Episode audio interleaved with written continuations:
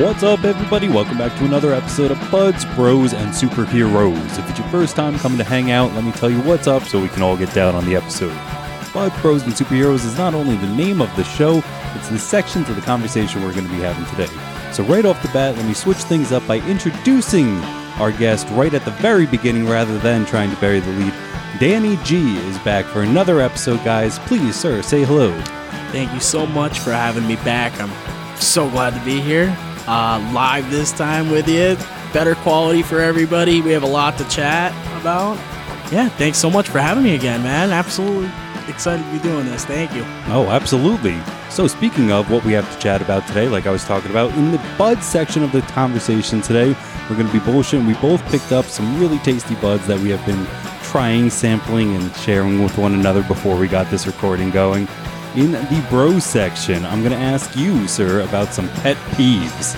If you have any, what they are, we'll find a bullshit of that. And that, wait for it, because it will perfectly lead us into the superhero section. Wait, till, it's a good one. It's a good segue, trust me. Where we're going to talk about the Suicide Squad. So that's the brand new one with uh, James Gunn at the helm of the director's chair. So, with all that in mind, guys, I hope everybody stays until the end of the episode. Like, share, subscribe, all those fun things that you do on the episode. But with all of that out of the way, we can get right into the show proper, which we always do in the Bud section. So, you came bearing gifts. You came with quite a few different things, and the one I want to talk about is the one that we just put inside this monster bowl and crushed, which makes sense because it's a bowl, and what is it called? Oh man, this one's called Lucky Charms. This one's from Pharmaceutical RX, one of the grower processors out towards Pittsburgh area right out of Farrell, Pennsylvania. So that's really, really far away from here. It's about five hours, I would say. Um, these folks are using an organic process, making things a little bit different um, than a lot of the rest of the state. It is super expensive at $75 an eighth, but as you can tell, this stuff it kicks the bricks for sure. It is it is definitely some high octane fuel. Um, absolutely tasty, just like you said. It it's really neat. First and foremost, you have to really truly imagine that it does smell like a bowl of cereal, or at least maybe not the full aroma, maybe a bowl that had cereal in it, and now it holds weed in it. But pretty much, like at the end of the day, that's what it smells like to me. Cereal milk, straight up. Yep, I get it. I get it real thick off of this for sure. And then it's brilliant enough to also keep that during the smoke where you smack your lips for a little bit. And it is a little sweet still. It does stick through it. And then to go right to the effect of it, like I had only one hit. And yes, we've been smoking for a little bit before that, but I, I feel that one still pretty well. And it is a nice wake me up before you go go kind of hit. It was good. it's particular. It's a very uh looking at the terps itself, it's has a helping of limonene that would be the bursting of happiness that you're talking about right off the jump. Followed by linalool one of my favorites. That one's the relaxing side of it. So it keeps you happy but able to focus a little bit. Get get you doing what you need to do on a happy note. It's one of their harmony sections so they kind of assure you that you'll be able to enjoy this. If you take it on a lighter dose you'll enjoy this in a fashion where you could be able to calmly do what you need to do throughout the day, but still focus on doing it, which is absolutely one of my favorite things about cannabis is jumping into each little thing and seeing how how it could benefit your day. And this is one of my absolute favorite things about having you over is you were just saying words that I was like, okay, say more of these. I recently had Daniel from the Reasons I'm Broke podcast, a good friend of the show.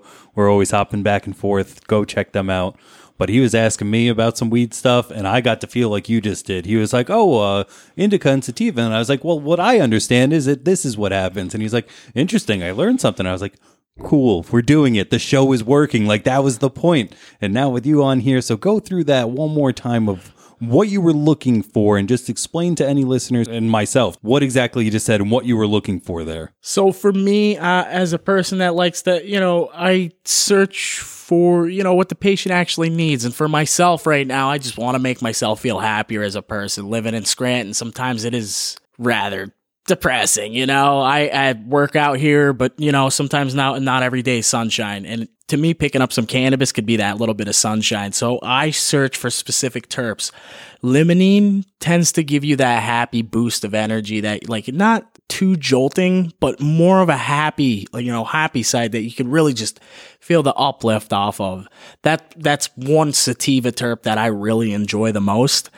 For me, I also enjoy caryophyllene, and this does have a lot of caryophyllene in it. That's the euphoric side. I love that tingly sensation that cannabis can give you after a long day at work, after one of your most stressful moments in life. You know, sometimes things come at a sudden moment and you don't even know it and you need some quick relief and that's why I find it through flower the easiest. And searching for terps, finding a, the right amount of THC for me, you know, cuz I do like a little higher uh, amount, but nothing too crazy. It doesn't even have to be 30. Uh, this one right now is only about 24%. But if I stack this up against something that is 32% with no terps, you're going to feel this sensation stronger than that. I, I, I guarantee it. You will, you know, because there are a lot out there, uh, people that search for specifically just high THC. And those people are, are also the people that, co- that come back the quickest. Because if you're searching for that only, um, you're only going to get that sensation for a short amount of time, uh, as opposed to it being carried through with the terpenes. And that really carries your high. So, yeah, I definitely look for specific things the limonene, the linalool, the caryophyllene. Uh, like I said, linalool comes, it's more lavender. Everything, you know, all these are found in natural, you know, naturally, like we, we spoke in our first discussion. So, yeah, I follow through on a lot of these. I follow through for the cannabinoids, which is your THC, your CBG, your CBD, and then I follow through for the terpenes. So, what I find to be the best balance for me might not work for everybody, but I'm able to find, you know, find out these specific terpenes or specific cannabinoids that would work best for the patient. So the cannabinoids affect your canna- can- cannabinoidal system? Can, can, Your endocannabinoid system. thank you. So what do then the terpenes affect? Or is it just a, a more punch with the Yeah, the terpenes are actually more that punch that you're looking for. So the terpenes actually really give you the sensation of certain things that you're looking for and uh, can offer more of a therapeutic uh, advantage for the patient. So finding these particular terpenes can be aidful for cancer, can be aidful for uh, depression, anxiety, list of mental health in- illnesses, uh, gra- gastrointestinal illnesses. Um, there's actually just about there's a little bit of any everything for everybody. Um, even arthritis in particular. I'm not telling you you need to sit there and smoke weed, but you could sit there and actually get a nice topical or or a transdermal for yourself, a nice lotion, and just apply it to you know locally to what you actually need help with. Um, like I said, there's something for everybody for sure. So it's all about listening to the patient, hearing what they need, and then tackling it from there. So for anybody who wants more of you on Instagram, like more reviews and stuff like that, you got a page going that I wanted to talk about. Definitely let you drop that name. I know we did in our first episode, but things have changed. Followers have gone up and things big things are happening. Please go ahead and gush about that for a little So, bit. Yeah, thank you so much. Uh, Northeast Pen or Northeast PA underscore Canna is going to be my handle on Instagram. Right now, I'm about I'm running over on 800 followers, you know, which is real exciting. It's I've had my page for about a year. I'm coming up on over 220 posts, I believe, on reviews. Lately, still mainly flower, and I'm doing it for the people. I want them to see what they're they're buying before they buy. I want to give them an honest opinion on it. I don't I don't really bullshit. You know, as you can see on some of the posts lately, they've been pretty harsh on some of them. I've been critiquing pretty hard um, because these these people need to realize just because the um, right now my main main concern as a reviewer is just because the um, amount of people coming in, you know, the supply is really high. Um, so we actually have taken a toll on the quality because the supply being so high, they need to ramp up production. That's my main concern as a reviewer is giving people an honest opinion on, you know, especially with something ramping up as, as much as it has been. Every facility is growing. um, in size from 40,000 plus to 200,000 plus square feet, which is massive. So they're actually pumping out larger numbers than ever, and they're going to continue to do so. And the quality is taking is is taking a toll on it. So right now, I, I just want to continue to do that. I'm progressing towards a thousand followers, and I'm going to be doing a giveaway. So I'm going to be having a couple swag items for everybody because not everybody has the chance to get them, even though they're spending so much money on it, as you know. Um, it's rather expensive in this state, so trying to just do a lot of things for the people still. That's awesome. You're awesomely generous for doing that. Make sure to go ahead and subscribe over there. Your name kind of brought up something that I was talking about with Popco on an episode before. So you said you're NEPA, how would you, or Northeast PA. okay, Northeast PA. all right. That's going to lead me into the question: Have you heard when people pronounce NEPA into one word, and how would you say it? I would say NEPA. Okay, that was one of our things between NEPA and NEPA, and I said NEPA, and he was like, fuck you. And I was like, okay, thank you. and then the next one, our city to the south starts, it's got two names in it. Okay. Wilkes Bear. Bear. So you're a bear person. See, Yeah. I'm a bar person. Anybody who hasn't, go ahead and listen to the Popco project. We talked for a while about this specifically. In Wilkes Bear, Wilkes Bar, or Wilkes Barre, you're correct all the way around in saying it. It's a very strange thing that I learned when I moved here. And I also learned, like, do you have you seen Inglourious Basterds? The film with Brad Pitt. Yeah. Yes. So Michael Fassbender is in a bar and he's having to get Nazis believe that he's a Nazi and the scene is very tense and he just about does. Yes, you did it yourself. And he orders three of something by putting up his pinky, his middle finger, and his ring finger. I don't know why I said them out of sequence there, but he says three, almost all making an okay backwards. And that's when motherfuckers are bang, bang, bang, bang, bang. You know, that's when it ends because he didn't do it correctly. Nazis or Germans, I should say, are taught to do it with the index finger, the middle finger, and the ring finger outwards, like a three. Why I'm bringing this up is around these parts, that is your Wilkes Bar, Bear, and Berry. So, like, I would say, like, where do you go to school? I say, oh, I go to Wilkes University in Wilkes Barre. And they're like, oh, you're not from around here, are you? And I'd be like, how did you know? And they're like, because it's not Barry, you dumbass, or whatever it is. And lots of people say it different around here. It's fucking funny. It was definitely something to get used to in this area. The lingo out here is a lot to get used to for sure. Um, it is ever changing. Mine's not the same as everyone's out here for sure. Old Forge is very particular. Uh, Wilkes-Barre, like you said, the name of everything, the, the lingo out here is insane. So One last shout out to the Beard Owl podcast. I found them just scrolling through Instagram where it was funny. They posted a picture and it said they were from Wilkes-Barre. And I was like, how the fuck do you guys pronounce it? And they reassured me that the way to say it is, in fact, Barry. What do you think? What was yours? I forget already. I My said bad. bear. You said bear. I say bar. So it just continues with the bullshit of it could be any one. You want to know why I back it up? B A R R E, bear. Bear. Just bear, not berry. I agree that at, at the end of the day, Barry Line's in third place, but I also see how people get bar. Because if you were to spell B A R R E and especially put a line over the two R's, it's done. But I could see how, like, over time, people are like, fuck it, I'm not drawing that line anymore. It's just bar. Especially, too, when out of the two of them, Wilkes went on to make the college and Bar's just kind of there by accident. It would be suitable with how many are there. Finally, the one last thing in this that I wanted to bring up was kind of as we were talking about supply and demand. We were talking about in a previous episode as well about Amazon getting into weed. And how do you feel about that? Because that was my number one thing. If they're going to see the demand, and it's especially when it's recreational, it's going to be through the roof. Everybody's going to want a shit ton quickly. And I feel like that might lead to some issues. What are your thoughts? I think what's sad about um, someone as large as them getting involved would be them taking a lot of jobs from smaller people trying to make it big. I think it, this is the land of opportunity for sure. There are ways that you can make, you know, progress yourself and progress your career.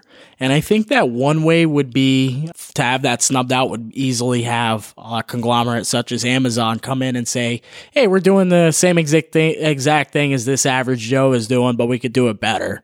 Um, We could do it cheaper. We could do it more f- fast because we have the money to pump behind it." that's one part of me that's super concerned. Um, there's also a part of me that says, okay, um, now you're going to make it better or easy for people that are maybe in rural areas that can't always go get their cannabis, get their cannabis. I'm all about that because I've been out to Wyoming, I've been out to Colorado where these parts you have to travel travel to go get your stuff. I don't want to hop on the road for 100 miles. You're fucking smart, dude. Didn't even think about that. So, I'm sitting there and saying that's a great way for the elderly to get their stuff. It's a great way for people that have been, you know, really, really suffering throughout their years and to easily get their stuff. So yeah, I'm on, I'm on board with it too. But that big part of me, all you know, in the in the large cities where the urban areas are, that people already have things implemented, it's going to be tough for me to say, yeah, go ahead and do it there. I would say the people that need it the most right now would be people out here, pe- people in the rural areas. Even though Scranton, Wilkes-Barre area is urban per se, it's very scattered. You know, it is very far to go some places, so it would be nice to have delivery for sure. So I think the delivery of goods through Amazon would assure safety, but again, no one likes to see someone these big corporate industries taking a big hand and sticking it in there and making even more money than they, they already have. So if they're going to be doing it, they better be doing it for the right reason. They better be giving back to the people. That's all I could say. And that would be a nice thing to say, but I'm sorry. Just there's me and me, and that's like, that's not going to happen. It's going to go in a billionaire astronaut's pocket so he can go on to become closer to fucking Lex Luthor slash, what's his name, Dr. Evil as he can be. I think I said I'm worried about it on two levels of either what we were talking about supply and demand. So they're going to cut corners to make sure it gets grown faster without care. There's no love to the plant and B, they're probably going to make people suffer to be like, hey, you're working a 24 hour shift to make sure that these don't reach humidity or whatever the fuck. I don't know. But let's hope not. I do. I'd rather end on your sentiment of like, let's hope it's for the people, but at the same time, let's hope they're riding unicorns when they do it too. I could say if they're going to be growing, things are going to be ugly. If they're just delivering, things could be great. If they're growing, I think, like you just said, that's a lot of hands in the in the bowl. That's a lot of hands trying to tend to plants. That's all facilities out here are 24 hours per se because they have security there. But the way they would run them, yeah, the way you said it, they'd be running them just to have grows doing it overnight. They'd be doing it, they'd be stressing the plants. Um, so yeah, big corporate MSO grows are scary sometimes for sure. And hearing Amazon trying to actually cultivate, eh, I'm not a big fan about that either. No, for delivery, yes. For that, no. Perfect. One more time though, for anybody who wants to get some more on you and your reviewing, drop that Instagram name. Northeast PA can underscore Canna, um, C A N N A. Um, yeah, go peep it out. There's a lot of reviews on there, a lot of photos. Uh, just upgraded a jar a little bit from a folk, one of my folks down in uh, Plymouth meeting. Um, sent me a new jar, so I got to, you know, I have a lot of cool stuff to ch- check out. So Northeast PA underscore Canna, C A N N A. Uh, thanks again for that. Yeah. No, absolutely. With that, though, we are going to close on out of the bud section and get into the bro section. Entering into the bro section, I kind of tasked you today. All right, so actually, I should probably start this a little bit over. Today, this morning, I went to the chiropractor. I love the chiropractor. And I was laying on the little rolly massage bed thing, and it's my Zen time. It's really, really nice, dude. And it just goes and it vibrates and it goes from the base of your neck to like pretty much the top of your ass crack, maybe just one more down, like in between butt cheeks. Just rolling you like this. And it's supposedly so when you get in with the chiropractor, you're a little bit looser. Anyway, it's almost like a mini massage. And it takes about 30 minutes. So it, it's it's a while that you're laying on there getting it done, and it is a nice quote unquote me time experience. Meanwhile, across the way, there's a fuck on his speakerphone talking about what he's doing. And he's not doing it well, either speaking into the phone correctly or the person on the other end isn't A, good at listening, B, doesn't speak English as their first language. Nope, there is no C. I can't think of another one. But anyway, it's like I'm laying on a table. It's a table. I'm laying on a table. I'm at the cot, and I was just like, this might be my biggest pet peeve ever. Thank you for the very long introduction, ladies and gentlemen, and anyone else who has entered this bro section of what's your biggest pet peeve? All right, I, you know, thinking about this because you br- brought this up to me earlier today at work. You were like, eh, "Think about it," and I was like, "All right." I thought about it. I was thinking there, sitting there, thinking there, thinking there. My biggest pet peeve is if I go into any toilet, any bathroom, okay, and there's no two things like everything needs to be full. That's my biggest pet peeve. Everything needs to be full. I need to have soap for my hands. I need to have toilet paper for my butt. I need to have either a dryer or some napkins or something to dry my hands and open the door. I that that would be one of my biggest things. I think the bathroom. I, I have a big bathroom thing. Everything needs to. I have a, I have a big etiquette on it, and everything just needs to be kind of crisp. So having a stock of things in the bathroom would be like one of my craziest things. I want to have. I want to make sure everything's good because I can't tell you how embarrassing it is to walk into a bathroom and not have toilet paper. To walk into a bathroom and all you have to do is rinse your hands off with water because maybe just wiped your butt or something. You know, you got to wash your hands. It's weird to get this way, but like that's you my biggest thing, and it just nothing comes out. Nothing Maybe comes out. like you don't even like- get the like the kind of leftover one. It's literally bone dry. bone dry, and you're I've like, had that oh, happen. and you're like, you're like, what am I gonna do? Hand sanitizers, Sanitizers. thankfully, backfully in stores. Right, thankfully, right, finally. Hey, I don't have to go get the fruity scented ones anymore. I could get the true thing. Just so. the yeah ninety. I want ninety nine point nine percent effectiveness. yeah, that point one ain't gonna get me. Have you ever, unfortunately, had the experience of going and doing your business sitting down in a stall to realize you don't have toilet paper? So you have to pull your junk up over the front part of your business, but not the back because we don't want anything left behind. Open the door, peek your head out, look both ways, and then shuffle into the one next door to pray that that one has had toilet paper.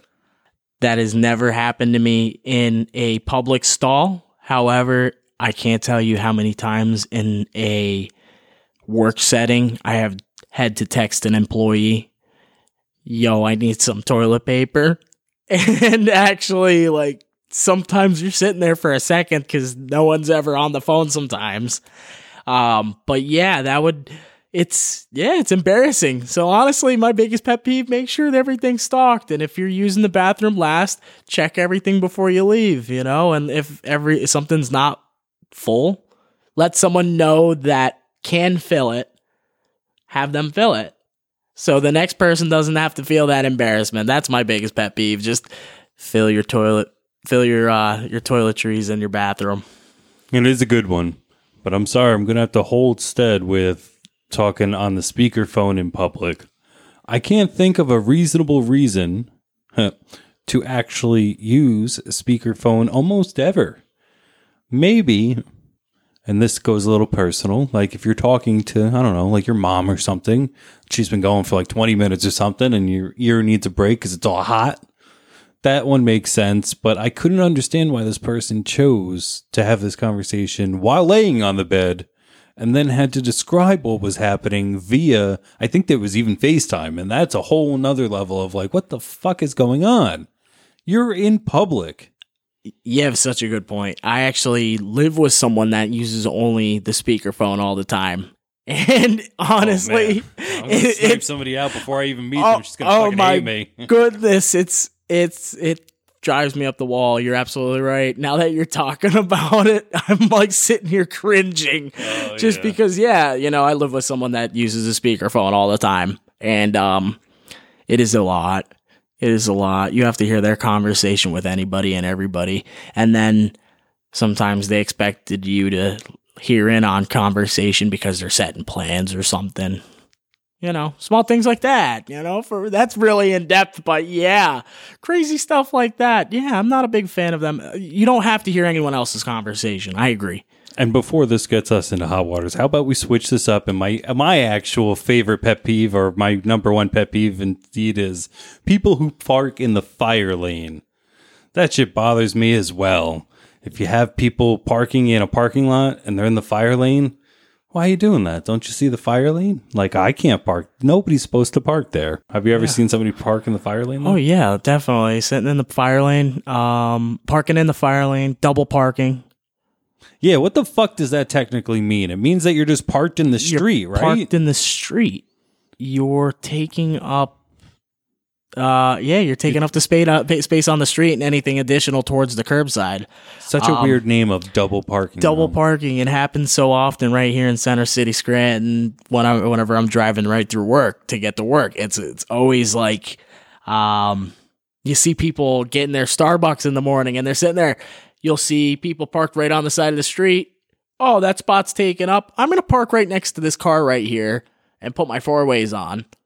And then I'm gonna walk out and go get my coffee real quick. And if anyone else he, wants to hell with them, you could drive right around me because you're not hitting my car. I, that's what. Yeah, you're absolutely right. That would be another thing that does drive me up the wall. The fuck is that about? That like just a PSA for anybody and everybody. Putting your four ways on means that your vehicle is broken or breaking. So if you're on the road and it's going and you're going, but it stops working, like you're going to glide, that's the time to put them on. Once you are broken on the side of the road, that's a good time to put them on. To indicate that at any other time kind of seems like a fuck you to almost every other human being that you're sharing the world with, especially the road with, on that particular moment. Especially when it comes to parking. If you put your four ways on and your car, yeah, your car is completely fine. The only times you should be using your four ways are snow, fog. That's another good point. Yeah, fuck yes, you're right. It doesn't have to be breaking. If you can't see in front of you, you can. Yeah, good point. Put them on so people can see you. But uh, if you're sitting there trying to park, oh my goodness, get the hell out of my way. I agree totally. Oh, that's not one thing I'm I'm a, I'm a fan of either. And 'Cause it- while we're, mm, sorry. No, because just because it always happens on my way to work, and then I'm always swerving, then I'm nailing a pothole right in Scranton, you know. And just to continue on with this, anybody who doesn't know or anybody who's trying to have a good laugh about road rage, there is a device inside everybody's car to the left of their steering wheel which goes up and down to indicate left and right. It is a signal that allows people to know when you turn. It is a turn signal. When you want to turn off the road, you could flip that motherfucker on and let me know when you're going to do that shit. Wait, wait, wait, wait. You're from New Jersey, right? I am. You know what a turn signal is? Oh, fuck you. So don't even start the way there. I'm serious. We know how to drive. Now, I will say we drive aggressive, but we get the job done. Yeah. Now, we'll turn the turn signal on when we're like a fucking just a hair away from your bumper, but we signaled. Turn right here. All right. Yeah, yeah, no, we do that as well. That Fast and the Furious meme is pretty much all of New Jersey. Just like, oh, that's my signal, especially on the Garden State Parkway, four or five lanes of traffic. You're driving down and somebody's like, take 135. And you're like looking up and 135 is pointing this way. And you're like, all right, good luck, everybody else. Right turn. Drive it like you own it, otherwise you're not getting there. That's Yeah. right. Yeah, this is a good, good call. My other pet peeve, if we're talking about anything crazy, I could talk about smoke talk. Is when someone's chilling on that joint or the blunt as they're talking about a story. Pass it. Don't sit on it. Don't hound it. You already know what you're doing.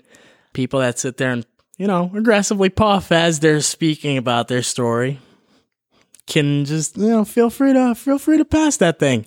Um, dog in the dog in the joint, dog in the blunt, whatever is not one of my favorite things. That would be another big pet peeve of mine. Uh, if you have a story to tell, tell it as the rotation's going, not as you're the one handling the, you know, handling the joint, handling the blunt, or any piece you're smoking out of. Honestly, because it's happened before with, uh, for me with. Even vapes, stationary vapes, where people are just sitting there with the, the hose and they're sitting on the hose forever. And I'm like, hey, where's my chance on the hose? You're just sitting there on it, boy. You know. So make sure you share the wealth. You know, share share the share the love there. That was that's another one of my big pet peeves. Now, would you always call it dogging it? That was a new one for me to add. I was specifically going to ask you what you called it when somebody's holding on to the Yeah, I- piece too long. I would say dogging it. You know, you're just sitting there, um, a dog with his bone, kind of just sitting there. It's mine. It's mine. It's mine. Um, so yeah, I called it dogging it. My favorite is to say, you know, especially when, you know, because sometimes you'll get those type of people that we're talking about where they're chatty Cathys and they're kind of going, no offense to any Cathys out there who are actually quite introverted and don't say it too much. But if you're not one of those and you're talking with the piece, you know, you might be talking too much. But I also get people who like take it and they just, and that was a long pause for a reason. People, they're just holding it there, just like, and it's not that they're thinking not to, it's just you have to kind of like tap them like, and they go, yeah, okay. Yeah, the people that are a little too high, you know, not not too high. That, that you know they're really feeling their medicine at that point. Yeah, no doubt. You got to give them a little nudge. Hey, come on, come on, back to reality. Yeah, we're here. We're all here again. Yep, Yep. please, to the right, sir. I love that feeling though, where you get so spacey that you completely forget. That's funny. I love seeing that when you're sitting there and you know what you're doing though, and you're like, you know, trying to get a, a couple additional puffs off of it, oh, yeah. and um, maybe you didn't throw in on it. Uh, that's not a good look on anybody. So good etiquette all around. Yeah. And going back to the thing though, I'll usually say to them if they're being the talker, I'll be like, "Got a fucking microphone all of a sudden, or do you need that to talk? Like, what's going on? Keep it going, or something like that." Or the other one I go is somebody it's been said to like, if you take too long, you bogart it. Oh yeah, that that is definitely something I haven't heard in a long time. That that you're just uh, yeah, you're that's yours. You're that's mine. Yeah. yeah. That to me, that's my easiest way of like interpreting Bogart, and it's yours, and that's it. So there was a guy in the 30s named Humphrey Bogart, and he was a pretty popular actor in many film noirs. One of the ones that I was introduced to, the earliest, was called The Maltese Falcon. And I ended up showing my dad that, and the end of the story is, is if we'd be smoking, I'd be like, "Come on, did you find the fucking Maltese Falcon, Bogart? Let's get this going." but other than that, yeah, dogging it is now another one that I'm going to add to that. That's pretty fucking funny. You're sitting on it like a dog with the bone, you know. I'm going to add that. Yeah, that's a really good one Reminds me of uh, Tom and Jerry, you know, the big the big dog with the red collar. Yeah, with the red collar. And then what? He had like a little kid, or did he have a nephew? There was a small one that sometimes would get beat up, and then he'd be like, "Hey, that's the guy that beat me up." And Going off about that, I'm so confused now that you say that. I think that might be his nephew. Right, I feel I like think that it's wasn't more like actually a his nephew kid for some yeah, reason. like a sister's. Because where would he kid. be all the other times? Yeah. they couldn't have split up parents. I mean, they could beat the shit out of each other with two by fours, but to say that he's a single father was not going to be in the question. That'd be a weird thing. Isn't that weird? Dude, the 30s cartoons, like you can find some fucked up shit from back then. They really The lore of the 30s and 40s cartoons is very deep. It's highly racist. It's terrible. They try to pretend like it didn't happen, but we know. It's bad. Ooh, we got into some conspiracy theories. That's going to end up in our bro section, actually. One conspiracy theory that you're actually down for. Go. I believe that we um one of the biggest things Area 51 for sure. Um there was a landing of some sort of UFO. We don't know what it is. I'm not saying alien, but I'm saying extraterrestrial of some sort. And uh yeah, I think there was a cover up, man. I don't think I think that's uh one of my biggest conspiracy theories is there is some type of extraterrestrial being here on Earth that we have either captured or have incarcerated in some way. Yeah, crazy stuff, but yep, that would be the one. Mine is kind of similar in the fact that there is a Bigfoot and they have him. I don't think that Bigfoot could be around anymore. By now, there's too many drones and spies and cameras and different things like that. But there is a Bigfoot and we have him. We have the missing link and they're keeping him somewhere. I do believe maybe not Area 51 anymore. You know, they probably had to take all the heat off of it. And now it's somewhere in like Iceland or some shit. But there is like all the freak shit, you know? Have you ever seen the Pixar? No, it's not. It's DreamWorks, Monsters versus Aliens. Yes. I believe that that facility that has like the blob, the missing link, the the That- giant Mothra and the giant lady, You're ginorma opening things to me. I, I oh man, you're opening up things to me. I'm like, yes, that's the type of thing I agree to. Where it's like, yeah, there's a lot of stuff out there. There's uh the the Loch Ness monster. There's the chupacabra. They got him. They got them handled already. How could they not? Right? I agree. We're definitely. I like doing this now. We're going to bookmark this for our next episode, so I could start dropping bombs for the next one already and start to ple- plan it. So I'll write that down. Our next bro section, all conspiracy theories, I'm about or it. just like this one particular thing that I well, apparently we both highly believe in right That's now. That's neat. Yeah. Nice. We'll go for that.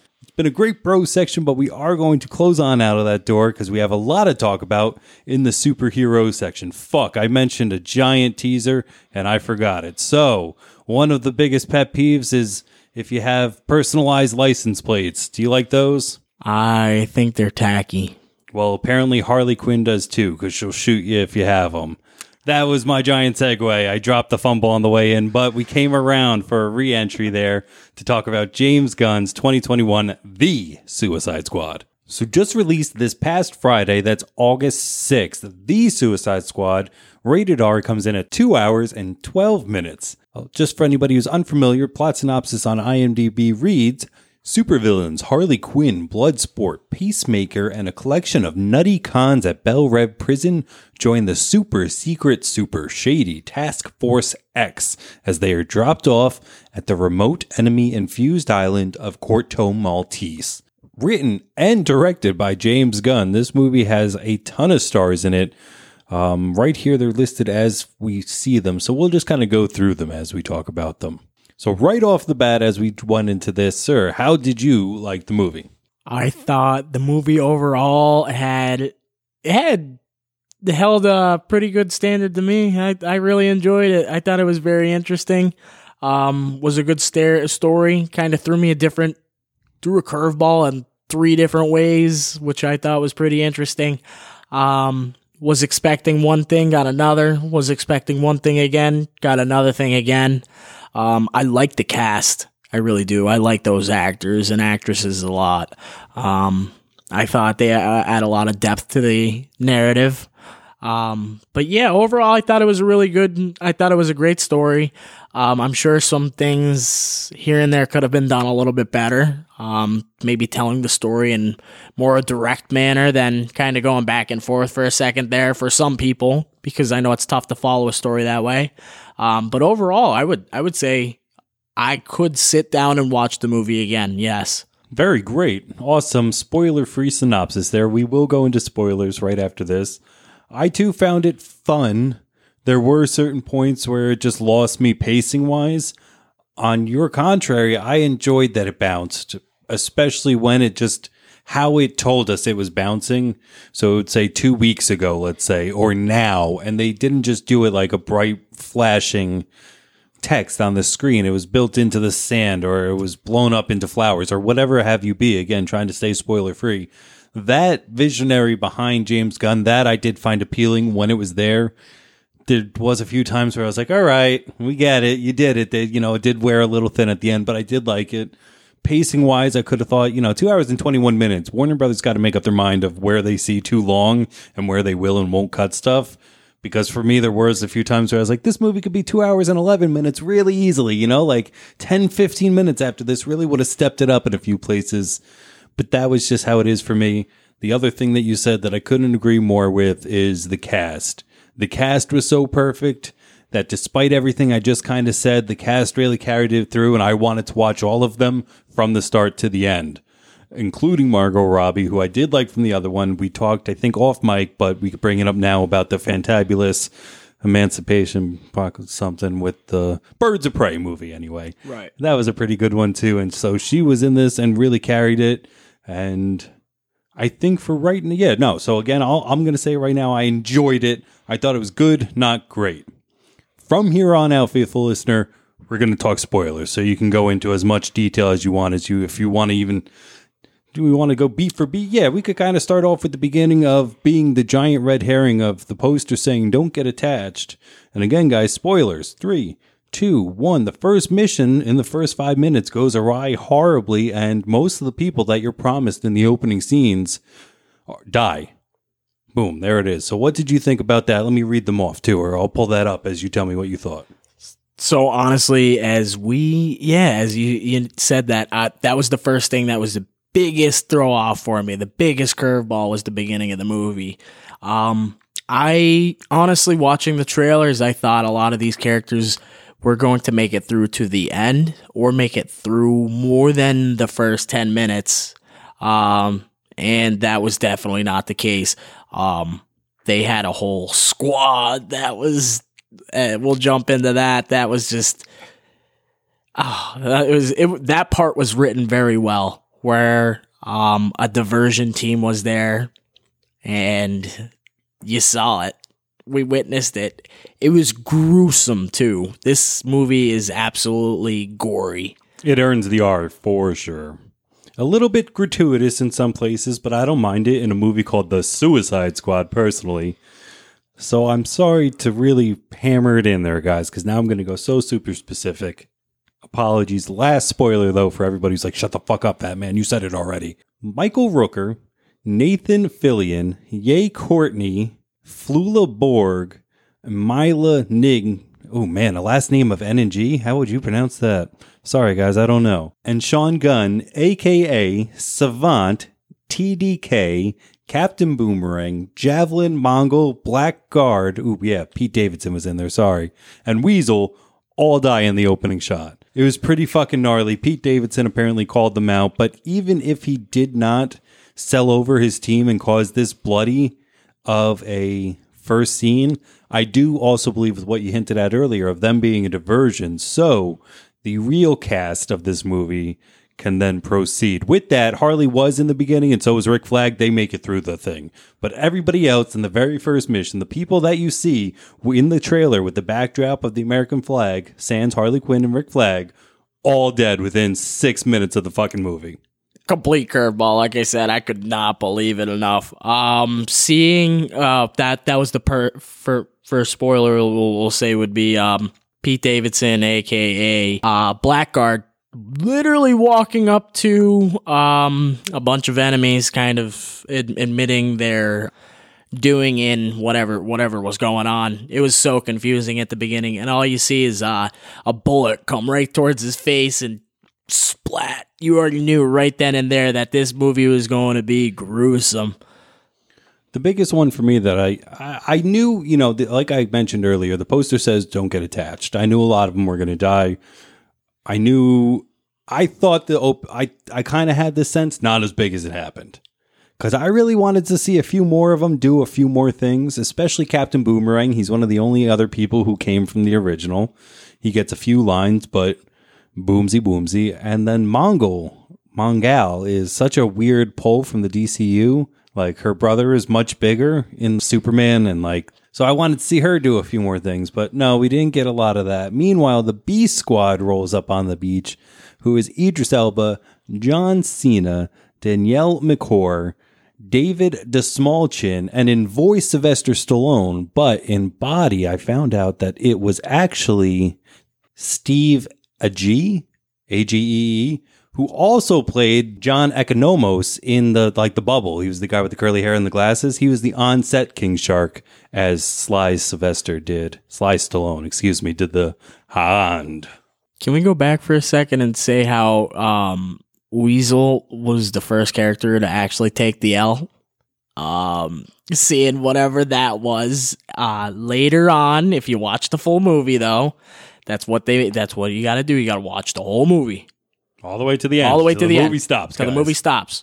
Um, just noticing. I don't know why we're holding spoilers. Yeah, we just said we wouldn't. Like he doesn't actually die. In the first few minutes, it seems like he doesn't even make it off the airship, and he drowns, which was like, he's fucking dead. holy shit, what a weird turn. He This drowns. is this is it. Like this, he, he's gone. But it's also funny too, is somebody was like, Did anybody check to see if he could swim? And everybody kind of looked at each other like, Fuck no, we didn't check to see if he could swim. And he drowns, but at the very end he kicks up all the water and he runs into the forest. And I was like, What a nice, weird little turn for that. But this was after the everything, all the titles and Everything, everything. yeah, it was yeah. after everything. I couldn't believe it. So there's that. We'll take our, we'll t- we'll just cross that off the list first because that was something that I could not believe.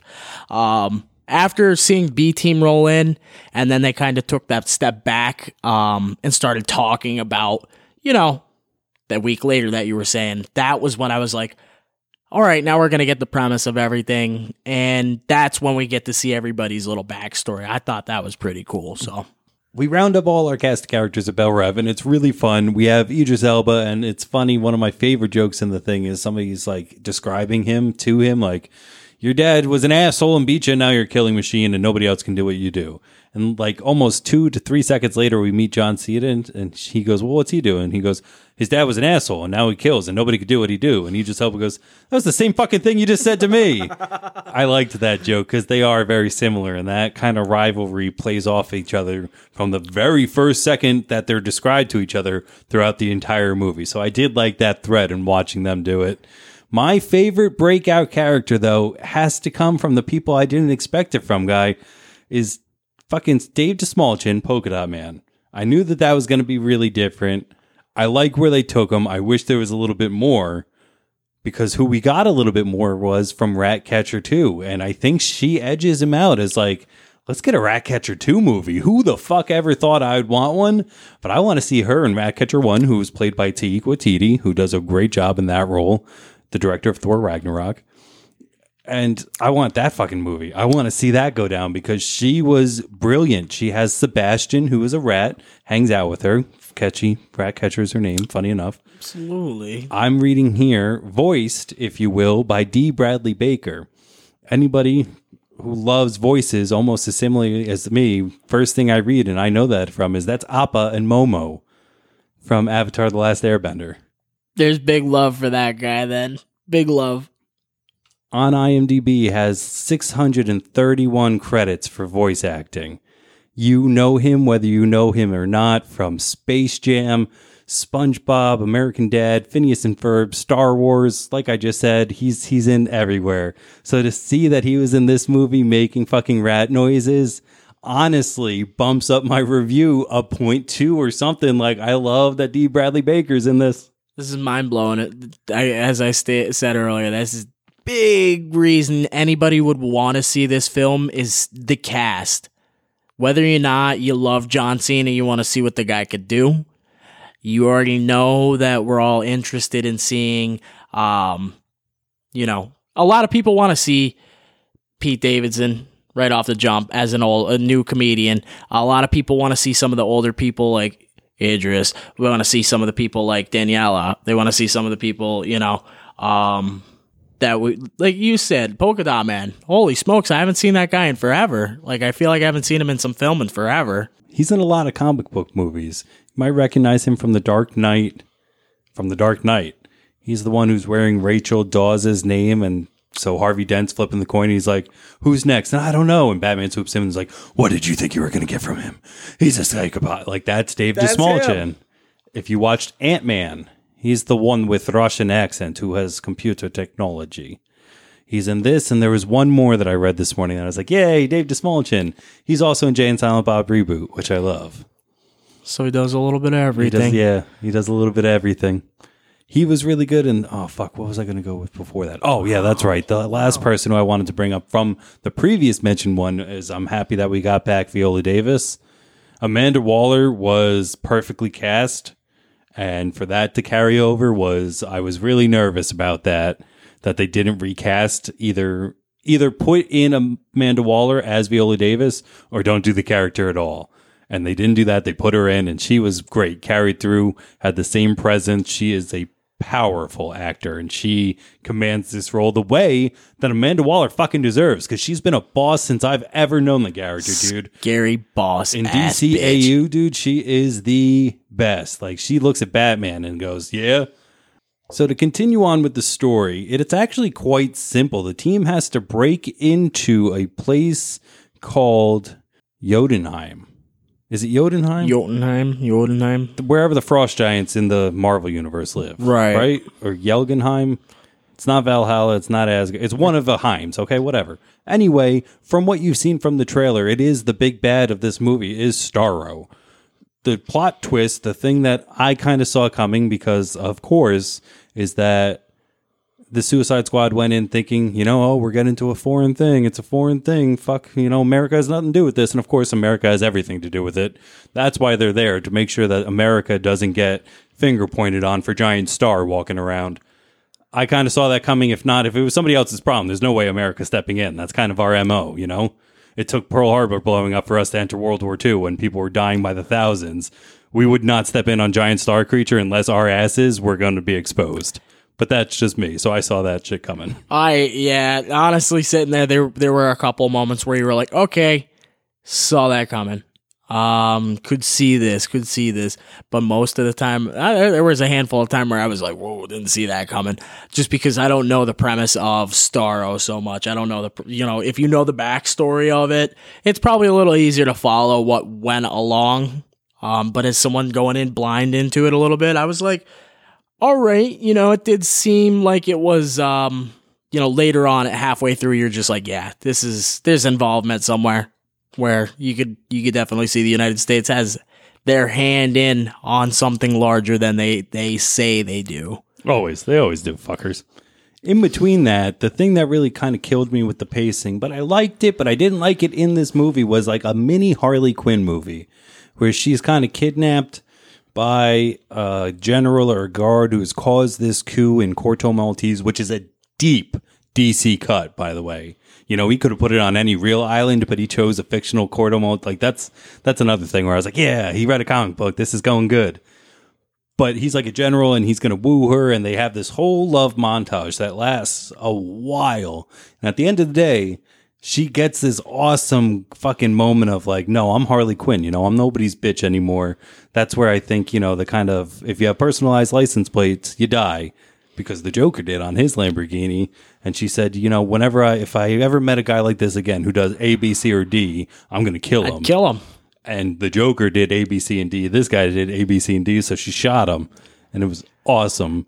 She gets taken captive and has to escape. And I just read this morning she escapes by pulling a key off a dead guard with her big toe and then lifting her leg to her ankles where she's tied up to get it untied. That was real. That all was shot practically. Wow. She really learned. She how actually deal. did that. Isn't that fucking dope. That is that looked actually pretty intense to watch that.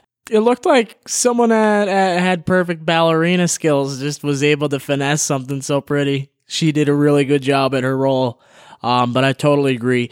Uh, it seemed like it was a Harley Quinn spinoff halfway through the film for a little bit, for where it was like 25, 30 minutes of like, what the hell is going on here? Um, this story could definitely have been told separate or showed shorter and could have told more of the main plot a little bit more. Uh, it did that a couple times. Um, another one was towards when I, I don't want to jump towards the end, but when she's chilling and, and inside Starro, oh yeah, that was a and that fucking trippy ass pause for too. like Yeah, yeah. five minutes. It was like five, six minutes. Just rats tear of dropping rats. in around her. Yeah, I mean, like I get they were trying to add, but but like you said, you could have made a, a film ten minutes shorter easily easily for a couple, maybe even more than that. You could probably could have made like this, done this film in one fifty eight, you know, like an hour fifty eight, two two ten tops. Agreed. I would have run it at 205. I don't know why the 125 runtime just seems so good to me, but that's personally what I would enjoy. The thing that they gave away in the trailer that kind of bothered me was during this mini movie, the Suicide Squad, now that they're assembled, you know, Rick Flag has been picked up by the B Squad and they have to save Harley Quinn to go on to do exactly what I just said in the end of the building. And they have to rescue her. Meanwhile, she breaks her way out. And they ruined it in the trailer of like, wait, what are you guys doing here? And it's like, we're, we're here to rescue you. And she's like, oh, you guys are so sweet. And I was like, fuck, that could have been a cool, a cool little something if you left that in, but it was ruined. And Yeah, they actually that was actually a snip that you're right. It could have made something a lot cooler, but you're like, oh, I was anticipating we this. know what's going to happen. Like, we so- know she's going to escape now. Right, We, we are- always knew she was, right. but But, to, Yeah, it would have right. been a lot funnier to see it as it was happening than previously in a trailer. could not agree anymore.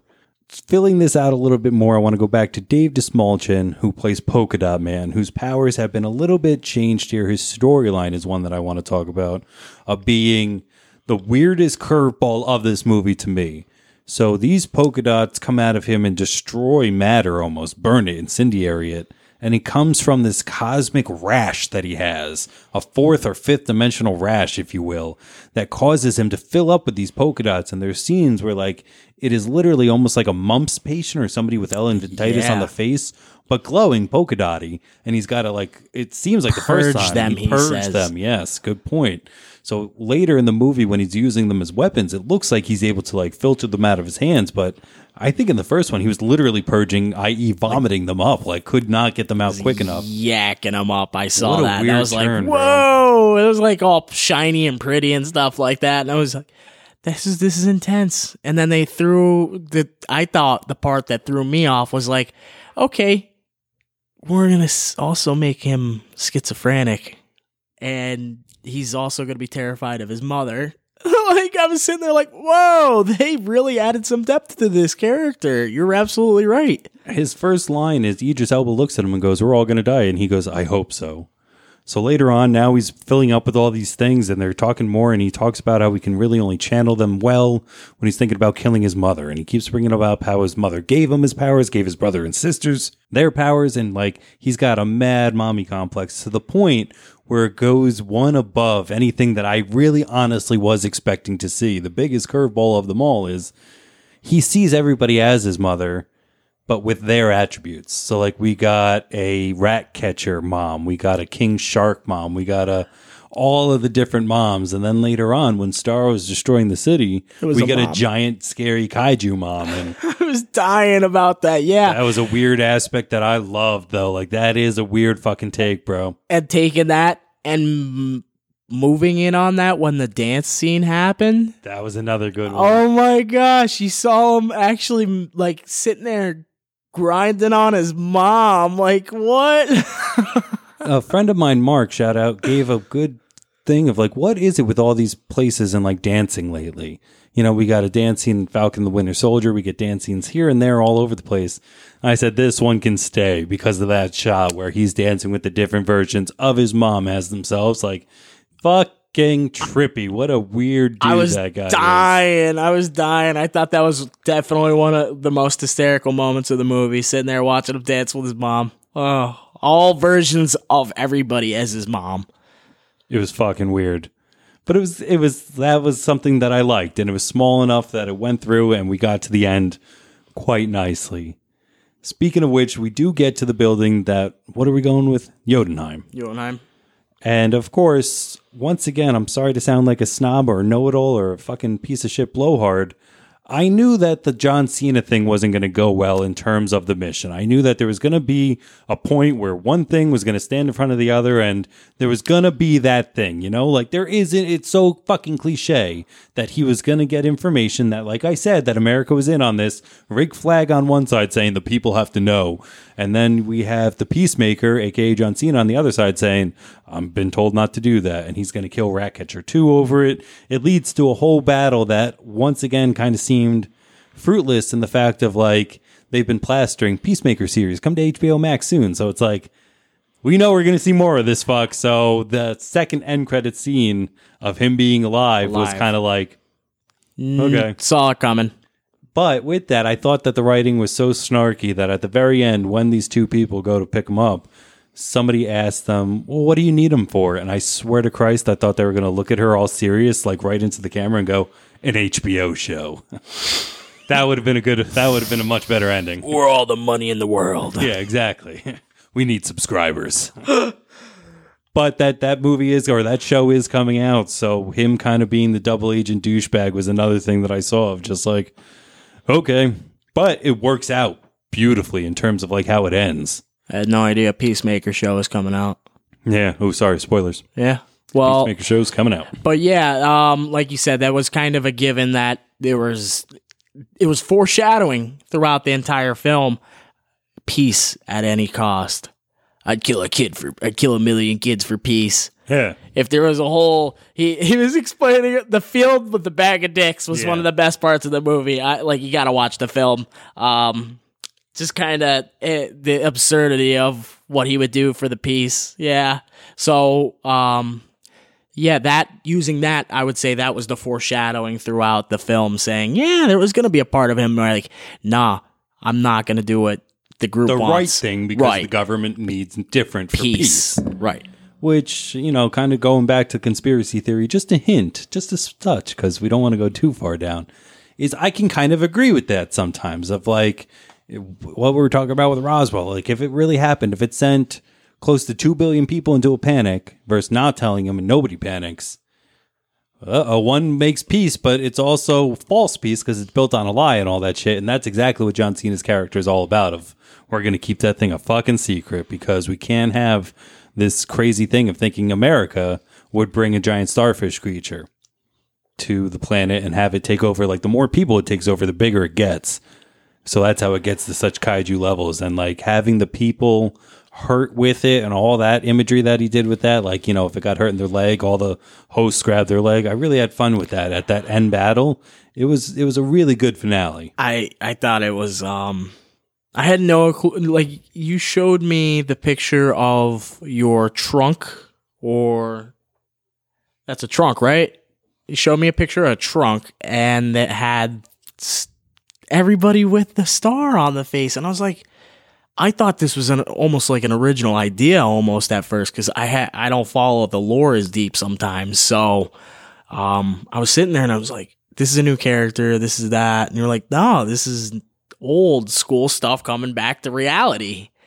I was like, this is awesome. All right. Now, you know, I thought they took a good approach on it. And seeing everybody go through the same pain, everybody go, ow. I thought that was hysterical. It was and cool. It was you, a good detail. It was supposed to happen. Yeah.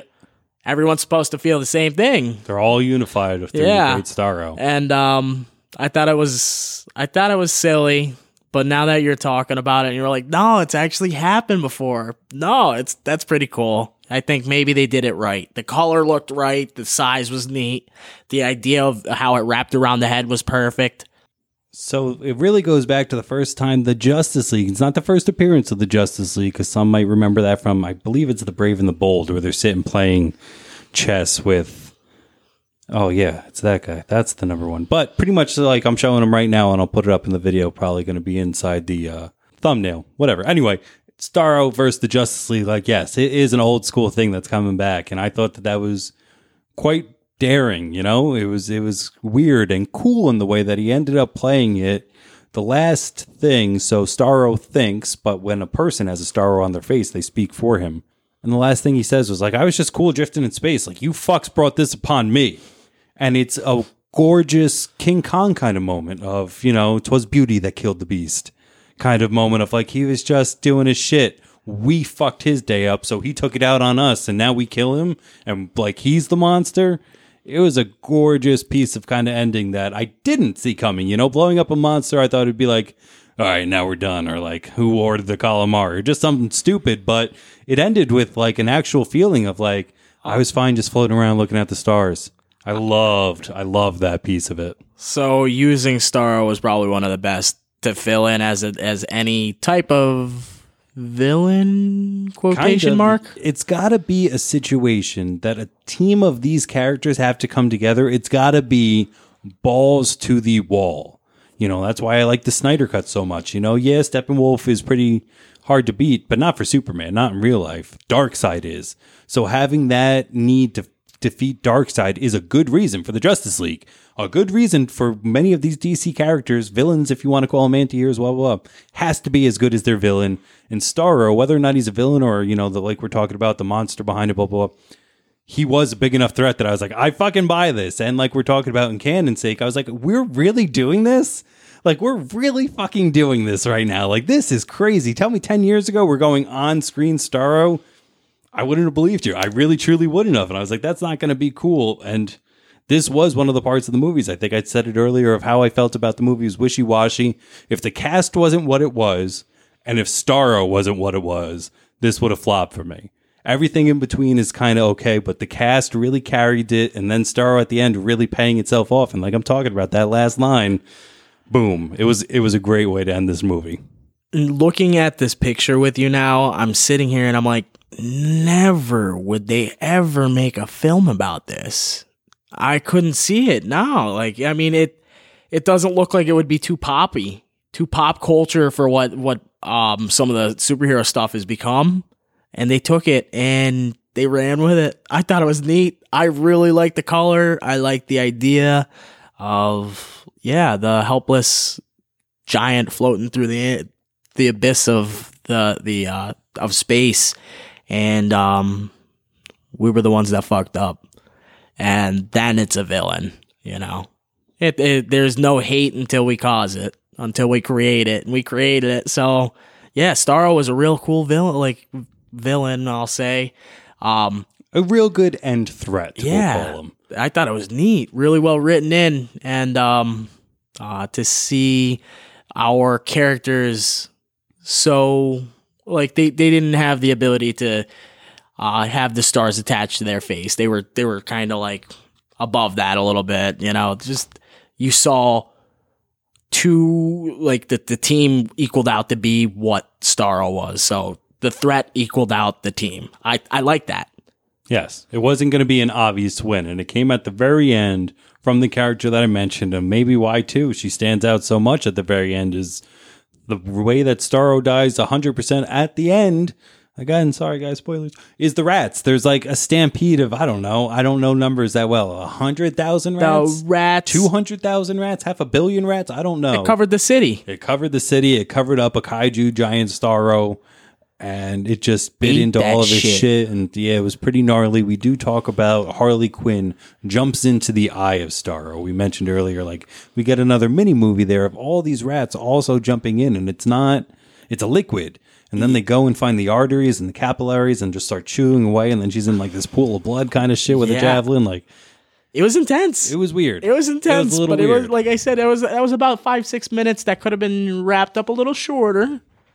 Um, see, I mean, Starro was huge though. I mean, it did take a while, but eh, wow, honestly, One I, right bat at a time. Yeah, yeah, I was sitting there like my mouth was open. I was like, whoa, I didn't kind of expect that to be the end factor, the end game there, but I, I mean, it did make sense. I mean, rats are rats. And there's They'll a lot of them everywhere always, and yeah, that's they're crazy. They're crazy. They'll They're eat crazy anything. to survive. Hell, yeah, She was crazy too. I like that. I did. But she was also I, I liked everything about her character. So yeah, let's get a Ratcatcher. It- Like I would rather see a Ratcatcher two series than a Peacemaker series at this point.